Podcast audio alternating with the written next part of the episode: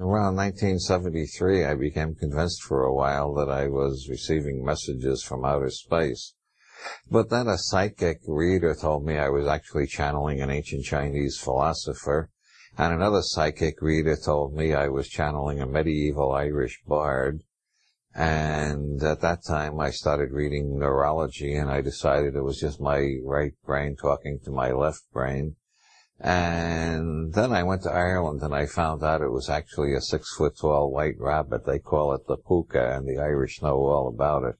So it depends on who I'm talking to, which of these metaphors I use to explain uh, where these uh, weird uh, patterns come mm-hmm. from that jump out of the books and take hold of the readers and change their lives. It's not me. It's a six foot tall white rabbit from County Kerry.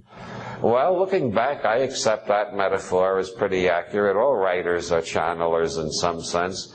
Faulkner talked about the demon that dictated his books to him. Norman Mailer talks about the navigator in the unconscious. William Blake said the prophets Ezekiel and Isaiah dictated his poetic, uh, prophetic books to him. Uh, uh, most artists traditionally have talked about the muse.